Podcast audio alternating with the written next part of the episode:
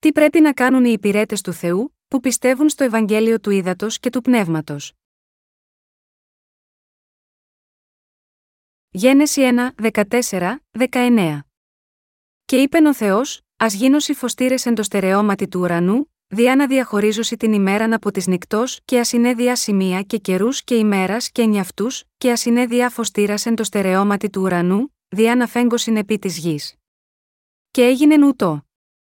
Και έκαμεν ο Θεός τους δύο φωστήρα του μεγάλους, τον φωστήρα των μέγαν διά να εξουσιάζει επί της ημέρας, και τον φωστήρα των μικρών διά να εξουσιάζει επί της νυχτός και τους αστέρας, και έθεσεν αυτούς ο Θεός εν το στερεώματι του ουρανού, διά να φέγκωσιν επί της γης, και να εξουσιάζωσιν επί της ημέρας και επί της νυχτός και να διαχωρίζωσι το φως από τους σκότους.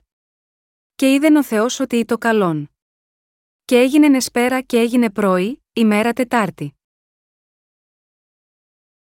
Η έναρξη του έργου του Θεού είναι η διάκριση και ταξινόμηση των ψυχών των ανθρώπων. Τι έκανε ο Θεός μέσω των υπηρετών του την τέταρτη ημέρα της δημιουργίας των ουρανών και της γης, είχε χωρίσει τους ανθρώπους του από τους υπόλοιπους. Ο Θεός Πατέρας έστειλε τον Ιησού Χριστό σε αυτή τη γη για να τους σώσει όλους από τις αμαρτίες τους. Ο Θεός σηκώνει υπηρέτες για να τους χρησιμοποιήσει ως εργαλεία του για να σβήσει τις αμαρτίες των ανθρώπων. Ο Θεός δίνει το Ευαγγέλιο του ύδατο και του πνεύματος, για να σώσει τις ψυχές και σηκώνει τους υπηρέτες του που θα κηρύξουν αυτό το Ευαγγέλιο.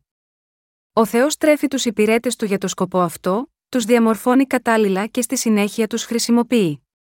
Οι υπηρέτες του Θεού πρέπει να διακονούν με την κλίση που τους υποχρεώνει να διακρίνουν τα τέκνα του φωτός από τα τέκνα του σκότους σε αυτή τη γη, και να κηρύξουν το Ευαγγέλιο του ύδατο και του πνεύματος σε αυτά.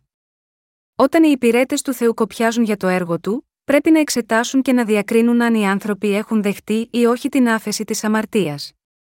Εάν η κλίση των κηρύκων του Ευαγγελίου σε αυτόν τον κόσμο είναι να κηρύξουν το Ευαγγέλιο του ύδατο και του πνεύματος, τότε πρέπει να ξέρουν πώς να εκπληρώσουν αυτό το έργο. Επομένως, η υπηρεσία του Ευαγγελιστή πρέπει αρχικά να ξεκινά από το να διακρίνει αν οι ψυχές μπροστά στα μάτια του έχουν σωθεί από την αμαρτία ή όχι. Εάν είναι ανίκανος να διακρίνει τις ψυχές, τότε όλος ο κόπος του θα είναι μάταιος. Έτσι, θα πρέπει πρώτα να αποφασίσει αν κάποια ψυχή έχει σωθεί ή όχι, και στη συνέχεια να κηρύξει τον αληθινό λόγο του Ευαγγελίου του Ήδατος και του Πνεύματος στου αμαρτωλούς. Μετά από αυτό, θα πρέπει να θρέψει αυτές τις ψυχές και να μεγαλώσει την πίστη τους. Ένας Ευαγγελιστής έχει επίσης την ευθύνη να κηρύξει βήμα προς βήμα τον λόγο της αλήθειας του Θεού σε όσους πιστεύουν στο Ευαγγέλιο του Ήδατος και του Πνεύματος. Μόνο αυτοί που άκουσαν το Ευαγγέλιο του Ήδατος και του Πνεύματος από τους κατάλληλα αναθρεμένους Ευαγγελιστές μπορούν επίσης να διαδώσουν αυτό το Ευαγγέλιο και σε άλλες ψυχές. Το πρώτο πράγμα που πρέπει να κάνει ένας Ευαγγελιστής όταν συναντά τους ανθρώπους, είναι να προσδιορίσει και να τους ενημερώσει αν είναι άνθρωποι του Θεού ή όχι. Αν και πολλοί σε αυτόν τον κόσμο αυτοαποκαλούνται Ευαγγελιστές, λίγοι γνωρίζουν πραγματικά το Ευαγγέλιο του Ήδατος και του Πνεύματος. Αυτή είναι η αιτία για την οποία το Ευαγγέλιο του Ήδατος και του Πνεύματος πρέπει πρώτα να κηρυχθεί στους χριστιανούς που ομολογούν ότι πιστεύουν στον Ιησού. Βλέπουμε ότι ορισμένοι κήρυκες δεν μπορούν να διακρίνουν αν μια ψυχή έχει σωθεί ή όχι, επειδή δεν γνωρίζουν το Ευαγγέλιο του Ήδατος και του Πνεύματος. Επομένως, κάθε κήρυκας πρέπει πρώτα να γνωρίζει ο ίδιος το Ευαγγέλιο του Ήδατος και του Πνεύματος. Και ο ίδιος πρέπει να γίνει πιστός στο Ευαγγέλιο του Ήδατος και του Πνεύματος. Κανένας Ευαγγελιστής δεν πρέπει να αμφιβάλλει όταν πρόκειται να διακρίνει τους σωσμένους από τους μη σωσμένους. Ο πνευματικά τυφλός δεν μπορεί να διακρίνει αν κάποιος έχει σωθεί ή όχι. Ένας πραγματικός μάρτυρας, με άλλα λόγια, θα πρέπει να μπορεί να διακρίνει αν αυτή η ψυχή πιστεύει στο Ευαγγέλιο του ύδατο και του πνεύματος ή όχι. Όταν οι δούλοι του Θεού αδυνατούν να διαδώσουν το Ευαγγέλιο, αυτό συμβαίνει εξαιτίας της έλλειψης της ικανότητας τους να διακρίνουν τις ψυχές των ανθρώπων που αποτυγχάνουν σε αυτή τη διακονία. Ένας αληθινός μάρτυρας του Ευαγγελίου θα πρέπει πρώτα να εξετάσει εάν οι άνθρωποι πιστεύουν στο Ευαγγέλιο του ύδατο και του πνεύματος, και στη συνέχεια να σπείρουν τους σπόρους του Ευαγγελίου του ύδατο και του πνεύματος. Παρ όλα αυτά, πάρα πολλοί μάρτυρες κηρύττουν το Ευαγγέλιο του ύδατο και του πνεύματος χωρίς πρώτα να εξετάσουν σωστά την κατάσταση των ψυχών, και αυτό εξηγεί τις τόσες πολλές αποτυχίες. Ω εκ τούτου, το πρώτο πράγμα που πρέπει να κάνει ο Ευαγγελιστής είναι να διακρίνει πνευματικά εάν μια ψυχή είναι δίκαιη ή αμαρτωλή. Και αν αυτή η ψυχή ακόμα δεν γνωρίζει ότι είναι αμαρτωλή, τότε ο Ευαγγελιστής πρέπει να την διδάξει ότι θα καταδικαστεί από τον Θεό για τις αμαρτίες της. Οι μάρτυρες που είναι σωστοί ενώπιον του Θεού πρέπει να ξέρουν πώς να διακρίνουν εάν οι ψυχές των ανθρώπων ανήκουν στο φως ή στο σκοτάδι, και στη συνέχεια να μαρτυρούν το Ευαγγέλιο του ύδατο και του πνεύματος. Μερικές φορές, όταν ομολογούμε, κάποιοι ισχυρίζονται ότι είναι χωρίς αμαρτία, παρόλο που δεν συνειδητοποιούν τον λόγο για τον οποίο ο Ιησούς βαφτίστηκε. Αντιπροσωπευτικοί τέτοιων ανθρώπων είναι όσοι περιγράφουν τους εαυτούς τους ως οι λεγόμενοι Ευαγγελικοί. Αυτοί οι άνθρωποι ισχυρίζονται τυφλά ότι δεν έχουν αμαρτία, παρόλο που δεν γνωρίζουν καλά το μυστήριο του βαπτίσματος που έλαβε ο Ιησούς από τον Ιωάννη, δηλαδή το Ευαγγέλιο της αλήθειας του ύδατος και του πνεύματος. Συγχριστιανοί μου, αν και χωρίς να γνωρίζουν το Ευαγγέλιο του ύδατος και του πνεύματος ισχυρίζονται λέγοντας: Είμαι χωρίς αμαρτία επειδή πιστεύω στον Ιησού, αυτό δεν σημαίνει ότι στην πραγματικότητα δεν υπάρχει αμαρτία στις καρδιές τους. Όταν οι άνθρωποι διαβεβαιώνουν τυφλά ότι δεν έχουν αμαρτία εφόσον πιστεύουν στον Ιησού ως σωτήρα τους, παρόλο που δεν γνωρίζουν την αλήθεια του Ευαγγελίου του ύδατο και του πνεύματος, απλά εξαπατούν τους εαυτού τους. Μπορεί κάποιος να δηλώνει ότι πιστεύει στον Ιησού ως σωτήρα του, αλλά εάν υπάρχει αμαρτία στην καρδιά του, τότε είναι ακόμα αμαρτωλός και έτσι, κάτω από μια τέτοια κατάσταση, με το να ισχυριστεί κανείς ότι δεν έχει αμαρτία έξαπατα τον Θεό και τους ανθρώπους. Δεν συμβαίνει αυτό, μήπως κάθε χριστιανός γνωρίζει το Ευαγγέλιο του ύδατο και του πνεύματος, όχι, ο κάθε χριστιανός δεν γνωρίζει αυτό το Ευαγγέλιο. Υπάρχουν ακόμα πάρα πολλοί χριστιανοί που ισχυρίζονται ότι πιστεύουν στον Ιησού, παρόλο που δεν γνωρίζουν το Ευαγγέλιο του ύδατο και του πνεύματος. Αν συμβαίνει αυτό, τότε θα πρέπει πρώτα να διακρίνουμε μιλώντας πνευματικά, ότι οι χριστιανοί αυτοί εξακολουθούν να είναι αμαρτωλοί. Οι λεγόμενοι Ευαγγελικοί είναι τέτοιοι άνθρωποι. Γάμα γιώτα αυτό και οι Ευαγγελικοί πρέπει να ξυπνήσουν πνευματικά.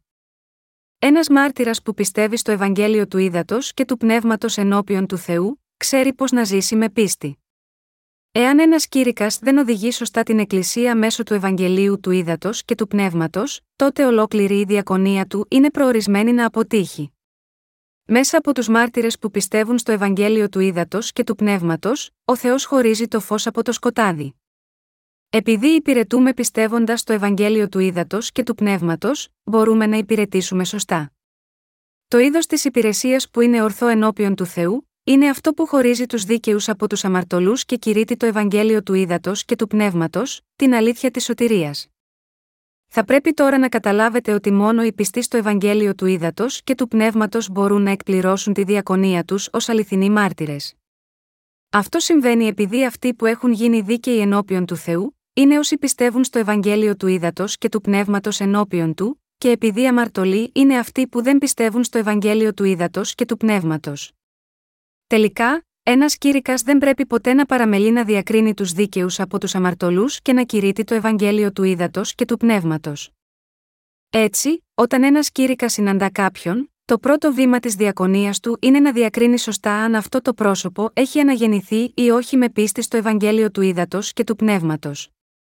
Αν επρόκειτο να πάμε σε ένα πεδίο μάχης και να κάνουμε πόλεμο, πώς θα μπορούσαμε να αγωνιστούμε σε αυτόν τον πόλεμο, αν δεν μπορούσαμε καν να διακρίνουμε αν κάποιος μπροστά στα μάτια μας είναι δικός μας στρατιώτης ή εχθρός, για να μπορέσουμε να επιτεθούμε με τον λόγο της αλήθειας και να τον σώσουμε. Πρέπει πρώτα να γνωρίζουμε ξεκάθαρα ότι αυτός ο άνθρωπος μπροστά στα μάτια μας είναι ένας πνευματικός εχθρός που δεν έχει ακόμα δεχτεί την άφεση των αμαρτιών του. Ένας κήρυκας πρέπει να γνωρίζει την αλήθεια της σωτηρίας όταν δίνει την πνευματική του μάχη. Όταν απελευθερώνει έτσι έναν αμαρτωλό και τον σώζει από την παγίδα της αμαρτίας, μόνο τότε είναι αληθινός δούλος του Θεού. Με άλλα λόγια, οι πραγματικοί μάρτυρες ενώπιον του Θεού πρέπει να φέρουν αληθινή σωτηρία στους αμαρτωλούς μέσω του Ευαγγελίου του Ήδατος και του Πνεύματος. Ο Θεός μας δείχνει το σχέδιό του μέσω του λόγου της δημιουργίας του. Έκανε συγκεκριμένα το έργο του χωρισμού κάποιων πραγμάτων στην αρχή της δημιουργίας του, χώρισε τους ουρανούς από τη γη, το φως από το σκοτάδι, το νερό που είναι πάνω από το στερέωμα από το νερό στη γη, και την στεριά από τη θάλασσα. Και πάλι, την τέταρτη ημέρα της δημιουργίας του, ο Θεός έβαλε δύο φωστήρες στο στερέωμα και χώρισε την ημέρα από τη νύχτα. Έτσι, όταν ένας ιεροκήρυκας ασχολείται με τις ψυχές, το θέλημα του Θεού είναι να διακρίνει αν αυτές οι ψυχές έχουν σωθεί ή όχι. Όταν ένας Ευαγγελιστής χωρίζει τις ψυχές, δεν πρέπει να χωρίζει με βάση το δικό τους αρκικό πρότυπο, αλλά με βάση την αλήθεια του Ευαγγελίου του Ήδατος και του Πνεύματος που δόθηκε από τον Ιησού Χριστό. Είναι ευλογία για μας να χωρίζουμε τους αναγεννημένους από όσους δεν έχουν αναγεννηθεί, με βάση το Ευαγγέλιο του Ήδατος και του Πνεύματος, της δοσμένης από τον Θεό αλήθειας της σωτηρίας. Η Εκκλησία του Θεού πρέπει να εκπληρώσει αυτό το καθήκον, να διαιρεί σωστά τους οσμένου από τους μισοσμένου. Το έργο του Θεού πρέπει να αρχίσει με αυτό το καθήκον χωρισμού. Η βασιλεία του Θεού μπορεί να χτιστεί μόνο εάν οι ιεροκήρυκες που πιστεύουν στο Ευαγγέλιο του Ήδατος και του Πνεύματος μπορούν να κάνουν την πνευματική διάκριση που χωρίζει το φως από το σκοτάδι. Τέτοιοι ιεροκήρυκες μπορούν να εκπληρώσουν τη διακονία του Θεού ως εργάτες του Ιησού Χριστού. Ω εκ τούτου, όταν ένας ιεροκήρυκας δεν μπορεί να χωρίσει το φως από το σκοτάδι, δεν μπορεί να διακονήσει σωστά. Μεταξύ όσων έχουν δεχτεί την άφεση των αμαρτιών τους, υπάρχουν πολλοί που είναι τόσο καλόκαρδοι. Λένε, όταν τόσοι πολλοί πιστεύουν στον Ιησού ως σωτήρα τους, πώς μπορώ να πω ότι δεν έχουν αναγεννηθεί, ειδικότερα, το Ευαγγέλιο που πιστεύουν οι Ευαγγελικοί προσεγγίζει πολύ το Ευαγγέλιο του ύδατο και του πνεύματος, αλλά τελικά δεν είναι το τέλειο Ευαγγέλιο, και έτσι αισθάνονται μάλλον ανήσυχοι να ονομαστούν δίκαιοι, επειδή εξακολουθεί να υπάρχει αμαρτία στις καρδιές τους. Με άλλα λόγια, το Ευαγγέλιο του ύδατο και του πνεύματος που εμείς πιστεύουμε, είναι διαφορετικό από την δική τους πίστη. Είναι σαφώς αδύνατο για τους μάρτυρες που πιστεύουν στο Ευαγγέλιο του ύδατο και του πνεύματος, να κατανοήσουν και να ανεχθούν εκείνους που δεν έχουν αναγεννηθεί, ακόμα και αν προσπαθούν να το κάνουν. Στο τέλος, οι δίκαιοι χωρίζονται από τους αμαρτωλούς. Όσο σκληρά οι πραγματικοί μάρτυρες μπορούν να προσπαθήσουν να κατανοήσουν και να συνεργαστούν με όσους εργάζονται σε παγκοσμίου φήμης ιεραποστολικούς οργανισμούς, εφόσον αυτοί οι άνθρωποι δεν πιστεύουν στο Ευαγγέλιο του ύδατο και του πνεύματος, δεν μπορούν να γίνουν αποδεκτοί. Και επειδή δεν αναγνωρίζουν το Ευαγγέλιο του ύδατο και του πνεύματος, αποχωρίζονται τελικά από εμάς. Τελικά, το φως και το σκοτάδι δεν μπορούν να συνεπάρξουν. Όταν ανάβετε το φως στο σπίτι, το σκοτάδι απομακρύνεται εντελώς, και όταν σβήνεται το φως, το σκοτάδι επιστρέφει αναπόφευκτα. Είναι αδύνατο τόσο για το φως όσο και για το σκοτάδι να συνεπάρχουν σε ένα δωμάτιο. Όταν ανάβουμε το φως στο σπίτι, το σκοτάδι αμέσως φεύγει. Έτσι, ακόμα και αν εμείς, οι πιστοί στο Ευαγγέλιο του Ήδατος και του Πνεύματος, προσπαθούσαμε να συνεργαστούμε με τους σημερινούς Ευαγγελικούς, για κάποιο διάστημα για κάποιο σκοπό, στο τέλος δεν μπορούσαμε παρά να δηλώσουμε τον διαχωρισμό μας από αυτούς. Μερικοί άνθρωποι επίσης λένε: Έχω δεχτεί την άφεση των αμαρτιών μου, την λαμβάνω τώρα και θα την λαμβάνω στο μέλλον. Πριν από λίγο καιρό γνώρισα έναν ιεραπόστολο που ανήκε σε μια συγκεκριμένη διεθνή ιεραποστολική οργάνωση και είχα κοινωνία μαζί του, αλλά το Ευαγγέλιο που πίστευε ήταν εντελώς διαφορετικό από το Ευαγγέλιο του ύδατο και του πνεύματος που πίστευα εγώ. Του είπα ότι η άφεση της αμαρτίας ήρθε με μιας από την πίστη στο Ευαγγέλιο του ύδατο και του πνεύματος. Αλλά είπε ότι αυτό δεν συνέβη. Αυτός ο ιεραπόστολος είπε: Έλαβα την άφεση των αμαρτιών μου, την λαμβάνω τώρα και θα την λαμβάνω και στο μέλλον. Οι περισσότεροι χριστιανοί κατανοούν και πιστεύουν έτσι. Ωστόσο, αν το σκεφτούμε λίγο βαθύτερα, μπορούμε να δούμε ότι αυτό είναι αντιφατικό. Μια τέτοια πίστη είναι προϊόν της σημερινής χριστιανικής διδασκαλίας του βαθμιαίου αγιασμού. Σήμερα, οι χριστιανοί ηγέτες Σίγμα, όλο τον κόσμο πιστεύουν με αυτόν τον τρόπο, έτσι λοιπόν τι θα κηρύττουν αυτοί οι ηγέτες. Εγώ ο ίδιος έχω συναντήσει πολλούς Ευαγγελικούς που ισχυρίζονται ότι δεν έχουν αμαρτία. Αλλά είπαν ότι οι αμαρτίες μας δεν μεταβιβάστηκαν στον Ιησού με το βάπτισμα που έλαβε από τον Ιωάννη τον Βαπτιστή.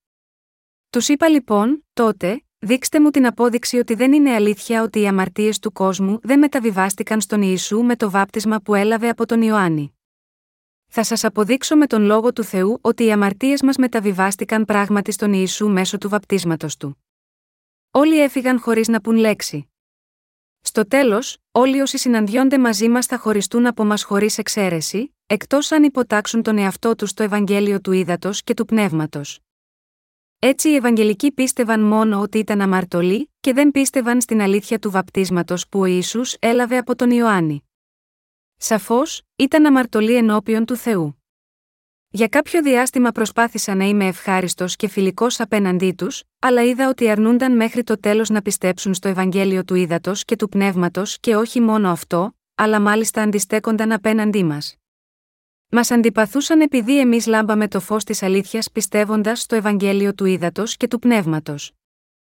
Συγχριστιανοί μου, πρέπει να καταλάβετε ότι η τοποθέτηση των χεριών στο κεφάλι του ζώου θυσία στην παλαιά διαθήκη είναι το ίδιο με το βάπτισμα που έλαβε ο Ισού στην εποχή της καινής διαθήκης και πρέπει να πιστέψετε σε αυτό. Με λίγα λόγια, πρέπει να καταλάβετε το Ευαγγέλιο του ύδατο και του πνεύματος και να πιστεύετε σε αυτό με τις καρδιές σας.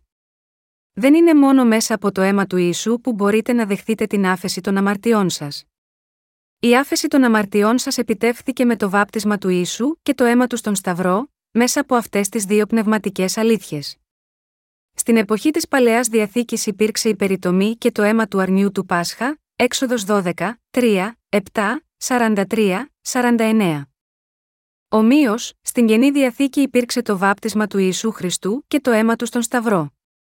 Στην 1 Ιωάννου 5, 6, 8 λέει ότι ο Ιησούς δεν ήρθε μόνο από το νερό, αλλά από το νερό, το αίμα και το πνεύμα. Το Άγιο Πνεύμα μαρτυρεί ότι ο Ιησούς είναι Θεός και το νερό και το αίμα μαρτυρούν το βάπτισμα του Ιησού και τον Σταυρό του.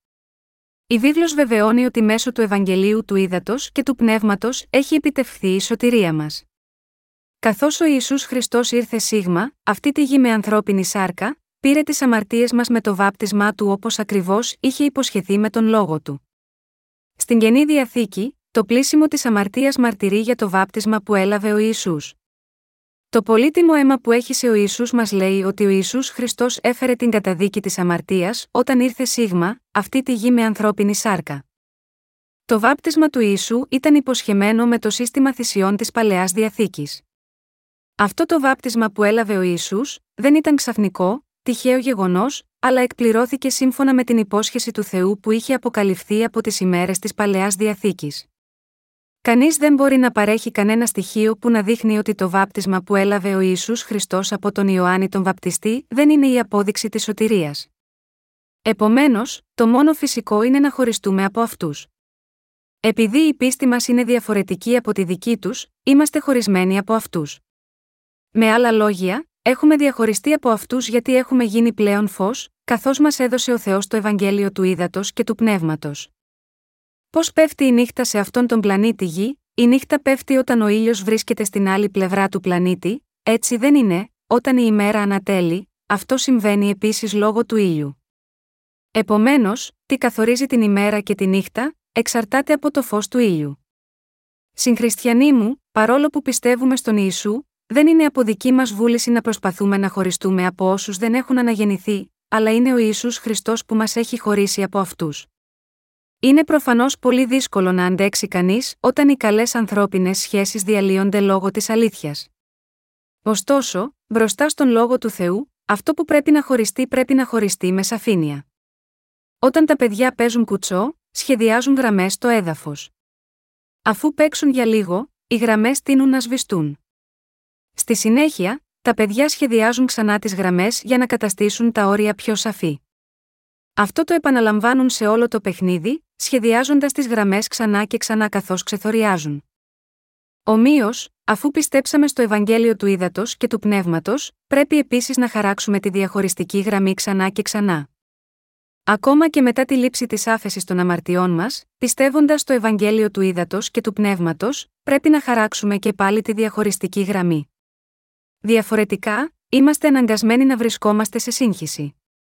Για μερικούς ανθρώπους, χρειάζονται αρκετά χρόνια για να χαράξουν τη γραμμή της σωτηρίας, επιβεβαιώνοντας ότι έχουν δεχτεί την άφεση των αμαρτιών τους πιστεύοντας στο Ευαγγέλιο του Ήδατος και του Πνεύματος. Τι γίνεται με εσάς, αφού δεχτήκατε την άφεση των αμαρτιών σας, πόσα χρόνια χρειάστηκαν για να χαράξετε αυτή τη γραμμή αρχικά, όσοι έχουν χαράξει ξεκάθαρα αυτή τη γραμμή σωτηρίας, είναι πραγματικά σε θέση να κάνουν το έργο του Θεού. Μέσω αυτών των ανθρώπων που μπορούν να κάνουν αυτό το έργο επιτρέπεται η εξάπλωση του Ευαγγελίου του Ήδατος και του Πνεύματος. Πρέπει να χαράζουμε ξανά τη γραμμή της σωτηρίας από καιρό σε καιρό με πίστη στο Ευαγγέλιο του Ήδατος και του Πνεύματος. Όταν ο Ισού Χριστός κατοικεί μέσα μας και λάμπει το φως του, η ημέρα χωρίζεται από τη νύχτα μέσω του Ιησού Χριστού. Με άλλα λόγια, Όσοι έχουν αποδεχθεί το Ευαγγέλιο του ύδατο και του πνεύματος στις καρδιές τους, διακρίνονται ως οι δίκαιοι από εκείνους που αρνήθηκαν να το δεχτούν, και οι οποίοι εξακολουθούν να παραμένουν αμαρτωλοί. Ο Θεός και οι δούλοι του κάνουν αυτή τη διαίρεση. Αυτή είναι η αιτία για την οποία εμείς οι υπηρέτες του Θεού, πρέπει να μπορούμε να κάνουμε σαφή τον διαχωρισμό. Το καταλαβαίνετε τώρα αυτό, δεν μπορούμε να πάρουμε μια φιλανθρωπική στάση ανοχής, σαν να είμαστε οι καλόκαρδοι γείτονες της διπλανής πόρτας, χωρίς να νοιαζόμαστε για την πίστη κάποιου. Πρέπει να χαράξουμε τη γραμμή οριοθέτησης ανάμεσα στους σωσμένους και τους μισοσμένου, ανεξάρτητα από το τι λένε οι άλλοι για μας. Αυτό το όριο σωτηρίας δεν πρέπει να μετακινηθεί. Ο Θεός είπε: Μη μετακίνει όρια αρχαία, τα οποία έθεσαν οι πατέρες σου παροιμίες 22 και 28, αλλά όταν εξετάζουμε την ιστορία του χριστιανισμού, το χώρισμα έχει ήδη αφαιρεθεί και τα όρια έχουν εξαφανιστεί. Πώς επιβεβαιώνουμε τα όρια της σωτηρίας, καθορίζονται από το αν κάποιος πιστεύει στο Ευαγγέλιο του Ήδατος και του Πνεύματος. Εν τούτης, από το διάταγμα των Μεδιολάνων το 313 μετά Χριστόν, ο εθνικοποιημένος και εκοσμικευμένος χριστιανισμός έθεσε ένα καταστατικό, Όποιος έρχεται στην Εκκλησία για να πιστέψει στον Ιησού πρέπει να βαφτιστεί, και αφαίρεσε το χώρισμα που ο Θεός είχε καθιερώσει για τους προπάτορες της πίστης. Εξαιτίας αυτού, η ιστορία του χριστιανισμού από εκείνη την εποχή κινήθηκε προς μια κατεύθυνση που δεν είχε καμία σχέση με το θέλημα και την αλήθεια του Θεού, και ο σημερινός χριστιανισμός κατέληξε να στέκεται ενάντια στο όνομα του Θεού. Εάν οι άνθρωποι εκείνων των ημερών έβαζαν ξεκάθαρα το όριο της σωτηρίας με το Ευαγγέλιο της Αλήθειας και το τηρούσαν, οι σημερινοί χριστιανοί θα βρίσκονταν όλοι μέσα στην τέλεια αλήθεια. Πόσο υπέροχο θα ήταν αυτό τότε, ωστόσο, ο αυτοκράτορας Κωνσταντίνος επιδίωξε να χρησιμοποιήσει τον χριστιανισμό για να αρπάξει την εξουσία και να σταθεροποιήσει την κυριαρχία του, και έτσι κατάργησε την εξουσία διαχωρισμού της Εκκλησίας και την έκανε να δεχτεί τον οποιονδήποτε ανεξάρτητα από το τι πίστευε. Συγχριστιανοί μου, αν δεν κάνουμε τον διαχωρισμό, είμαστε προορισμένοι να διαφθαρούμε.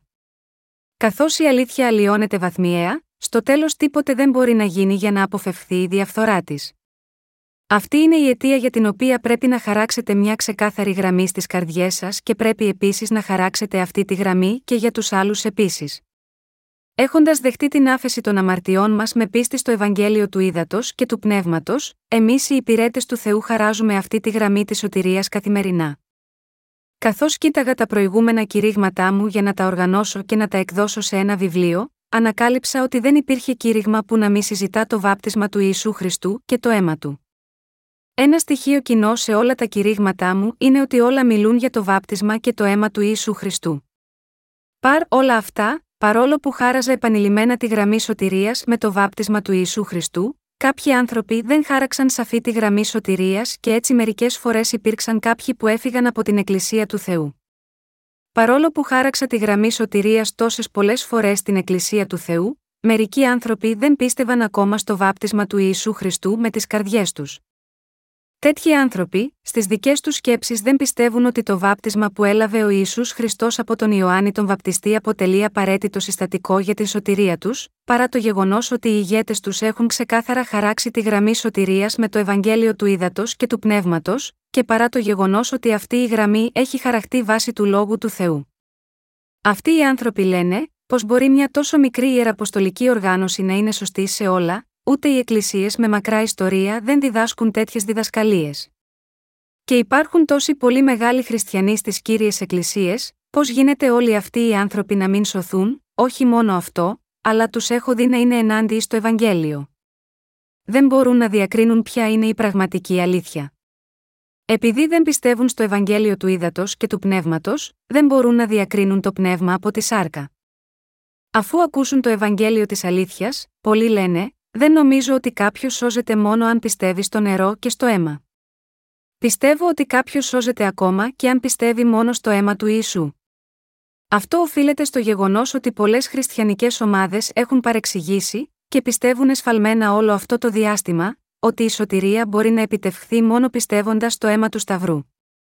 Αυτή είναι η αιτία για την οποία πρέπει να διατηρήσουμε τη γραμμή σωτηρίας που έχει χαράξει ο Θεός στις καρδιές μας μέσω των υπηρετών του, και κάθε φορά που αρχίζει να ξεθοριάζει να την χαράζουμε ξανά και ξανά.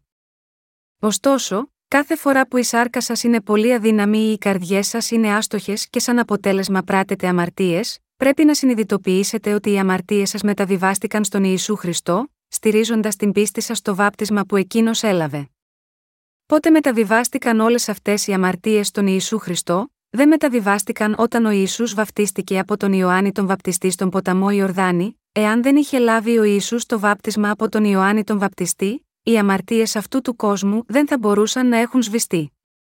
Ο Ιησούς Χριστός μέσα από αυτό το βάπτισμα από τον Ιωάννη τον Βαπτιστή πήρε όλες τις αμαρτίες μας και τις καθάρισε, και έτσι ολοκληρώθηκε η δικαιοσύνη του Θεού. Εάν δεν ήταν το βάπτισμα του Ιησού Χριστού, δεν θα υπήρχε άλλος τρόπος για τον Ιησού Χριστό να αφαιρέσει τις αμαρτίες του κόσμου, ανεξάρτητα από το πόσο ένθερμα θα το επιθυμούσε αυτό. Πρέπει να χαράξουμε ξεκάθαρα αυτή τη γραμμή σωτηρίας με το Ευαγγέλιο του Ήδατος και του Πνεύματος. Συγχριστιανοί μου, το όνομα Χριστός σημαίνει ο χρησμένος Ιωάννης 1 και 14, Δανιήλ 9 και 25. Στην Παλαιά Διαθήκη οι βασιλιάδες, οι ιερείς και οι προφήτες, ήταν χρησμένοι. Ο Ιησούς Χριστός είναι ο σωτήρας μας, ο αρχιερέας που έχει σβήσει τις αμαρτίες μας και ο προφήτης που μας διδάσκει την πραγματική αλήθεια. Αν αφαιρέσουμε έστω και έναν από αυτούς τους τρεις ρόλους, είναι σαν να ψηφούμε τον Θεό. Όταν κηρύττουμε ότι ο Ιησούς Χριστός είναι ο σωτήρας μας. Μας έχει σώσει με το βάπτισμα και το αίμα του, κάποιοι λένε, αυτά είναι μόνο τα βασικά της πίστης, τα τόσο απλά. Αντί αυτής της στοιχειώδους γνώσης, διδάξτε μας κάτι πιο πνευματικό. Ωστόσο, αυτοί οι άνθρωποι πρέπει να συνειδητοποιήσουν ότι στην πραγματικότητα βρίσκονται ενάντια στον Θεό και υπονομεύουν την Εκκλησία, το σώμα του Ιησού Χριστού. Φυσικά, είναι σημαντικό να γνωρίζουμε τον Θεό πιο βαθιά. Ωστόσο, αυτό είναι δυνατό μόνο όταν οριμάζουμε στο Ευαγγέλιο του Ήδατος και του Πνεύματος. Μόνο με το Ευαγγέλιο του Ήδατος και του Πνεύματος μπορούμε να εκπληρώσουμε τον ρόλο μας ως προφήτες και να μάθουμε περισσότερα για την αλήθεια του Θεού. Επειδή ο Θεός μας έχει συναντήσει μέσα από αυτό το Ευαγγέλιο του Ήδατος και του Πνεύματος, και επειδή ο Θεός έγινε τώρα ο Θεός μας, μέσω αυτού του Ευαγγελίου, θα μας διδάξει και για τα πράγματα που θα γίνουν.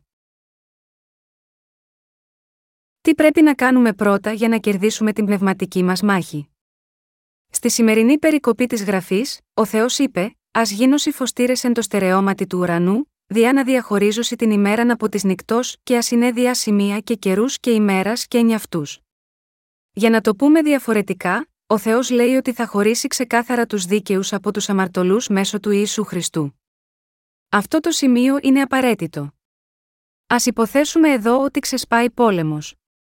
Όταν τα στρατεύματα του εχθρού είναι πολύ μακριά, τα πυροβολούμε με τα τουφέκια, αλλά μόλις οι εχθροί φτάσουν πολύ κοντά μας, δεν μπορούμε να χρησιμοποιήσουμε τα τουφέκια μας αλλά πολεμάμε τη μάχη σώμα με σώμα. Βάζουμε την ξυφολόγχη και ορμάμε στα εχθρικά στρατεύματα, τα καρφώνουμε με τη ξυφολόγχη και ρίχνουμε τη χαριστική βολή με το τουφέκι, όντας ιδιαίτερα συγκεντρωμένοι στο να κερδίσουμε οπωσδήποτε τη μάχη. Αλλά τι θα γινόταν εάν τα εχθρικά στρατεύματα φορούσαν στολές όμοιες με τις δικές μας, πώς θα μπορούσαμε τότε να τα ξεχωρίσουμε από τα δικά μας στρατεύματα, πώς μπορούμε να λογχίσουμε κάποιον, όταν δεν είμαστε σίγουροι αν είναι εχθρός μας ή δικός μας, δεν μπορούμε να το κάνουμε αυτό.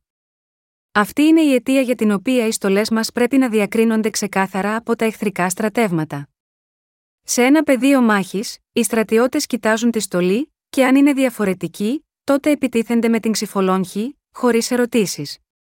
Δεν τους ενδιαφέρει καν να δουν το βαθμό του εχθρού και λογχίζουν μόνο αν η στολή είναι διαφορετική. Εάν ένας δικός μας στρατιώτης φορούσε την στολή του εχθρού, τότε θα καταλήγαμε να λογχίσουμε τον άνθρωπό μας. Με άλλα λόγια, ο πνευματικός μας πόλεμος πρέπει να διεξάγεται κάτω από τη σαφή συνθήκη όπου ο Θεός έχει χωρίσει τους ανθρώπους εσωσμένους και μισοσμένου. Ο λόγος του Ιησού Χριστού είναι η μόνη αλήθεια. Ο λόγος του είναι το φως και η αλήθεια για αυτή τη γη. Οι ανθρώπινες σκέψεις ή λόγια δεν είναι η αλήθεια. Τι μας λέει η αλήθεια, ότι είπε να γεννηθεί φως στο στερέωμα για να χωρίσει τη μέρα από τη νύχτα. Διέταξε την ημέρα να χωριστεί από τη νύχτα. Είναι σωστό, λοιπόν, όλοι όσοι έχουν δεχτεί την άφεση των αμαρτιών τους να χωριστούν από όσους δεν το έχουν κάνει. Ακριβώς όπως υπάρχει μέρα και νύχτα σε αυτόν τον κόσμο, ο Θεός μας διέταξε να χωρίσουμε ξεκάθαρα όλους τους ανθρώπους σε εκείνους που έχουν δεχτεί την άφεση των αμαρτιών τους και σε εκείνους που δεν έχουν. Αν είμαστε πραγματικοί μαθητές του Ιησού Χριστού, με άλλα λόγια, ο Θεός μας διατάζει να κάνουμε αυτό το έργο του Θεού που χωρίζει. Το καταλαβαίνετε τώρα αυτό. Ένα ακόμα πράγμα που πρέπει να αναγνωρίσουμε, είναι ότι ο Ιησούς Χριστός είναι ο κύριος της ιστορίας, η ιστορία αυτού του κόσμου θα τερματιστεί από αυτόν. Ο Θεός είπε, Α γίνω φωστήρε εν το στερεώματι του ουρανού, διά να διαχωρίζωση την ημέραν από της νυχτός και α είναι διά σημεία και καιρούς και ημέρας και νιαυτούς.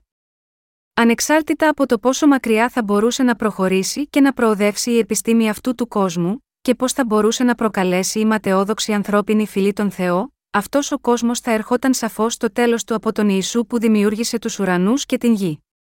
Αυτή είναι η αλήθεια όπως έχει υποθεί από τον Θεό. Από ποιον προέρχεται η αρχή και το τέλος όλων, τα σημεία και οι εποχές, οι μέρες και τα χρόνια, και όλα όσα εκπληρώθηκαν σε αυτόν τον κόσμο, από τον Ιησού Χριστό ξεκινούν, ξετυλίγονται και τελειώνουν όλα. Όταν ο Ιησούς Χριστός επιστρέψει στη γη αυτή ως κύριος, αυτός ο κόσμος θα τελειώσει. Όταν ο κύριος ήρθε για πρώτη φορά σε αυτή τη γη, έσβησε όλες τις αμαρτίες μας και στη συνέχεια ανέβηκε στον ουρανό. Αλλά θα επιστρέψει στο εγγύς μέλλον.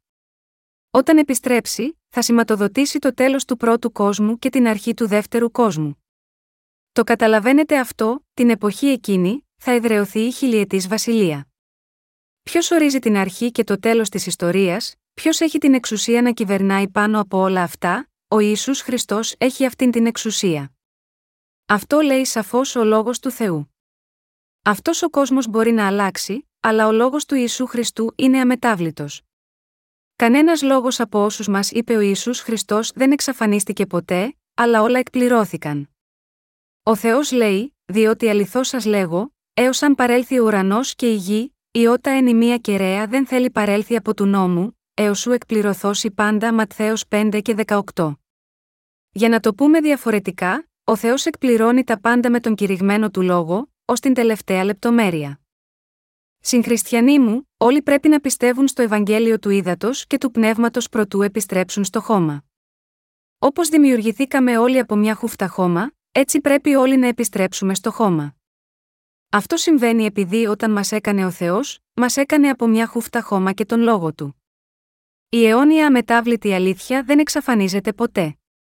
Ανεξάρτητα από το πόσο μακριά μπορεί να προχωρήσει η επιστήμη, ανεξάρτητα από το πόσο προσεκτικά μπορούμε να παρακολουθούμε τη διατροφή μας, και ανεξάρτητα από το πώς η επιστήμη μπορεί να παράγει νέα πρωτοποριακά φάρμακα, όταν πεθαίνουμε δεν είμαστε παρά μόνο μια χούφτα χώμα.